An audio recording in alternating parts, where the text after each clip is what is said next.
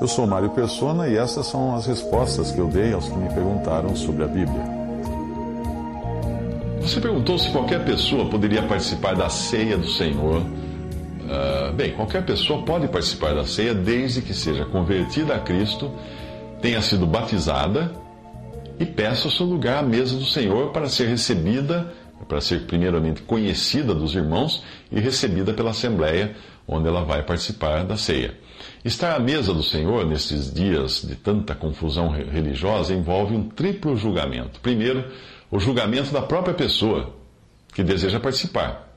Uma vez, uma irmã me disse que achava ótimos critérios que os irmãos usavam para receber alguém à comunhão, porque ela mesma não gostaria de partir o pão em um lugar que aceitasse qualquer um que chegasse dizendo-se cristão.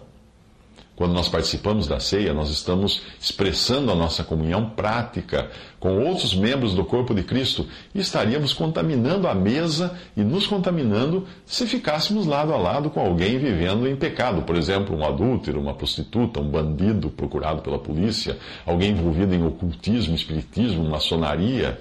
Isso contaminaria a mesa e contaminaria os que estivessem participando da ceia junto com ele, com pessoas assim.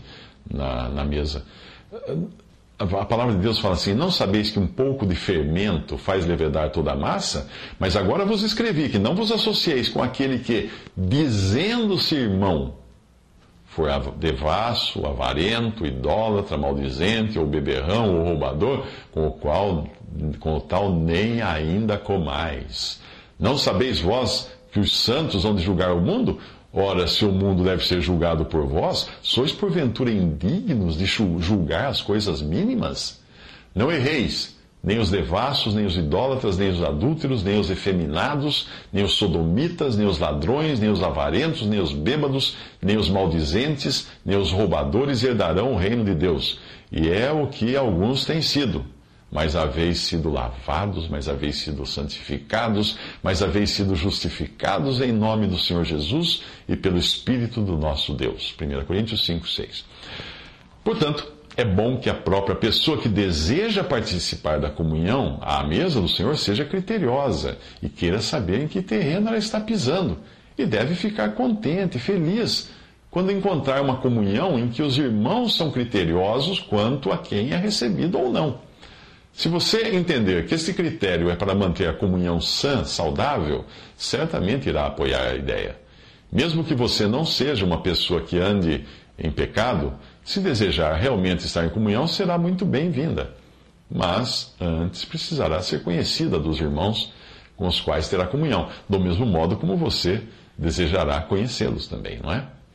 A única coisa que poderia impedir você de participar da comunhão seria estar em comunhão à mesa do Senhor, impediria você participar da comunhão à mesa do Senhor, onde nós testemunhamos que há um só pão, um só corpo, e que todos os salvos são membros desse corpo, seria você querer continuar ao mesmo tempo participando de uma denominação.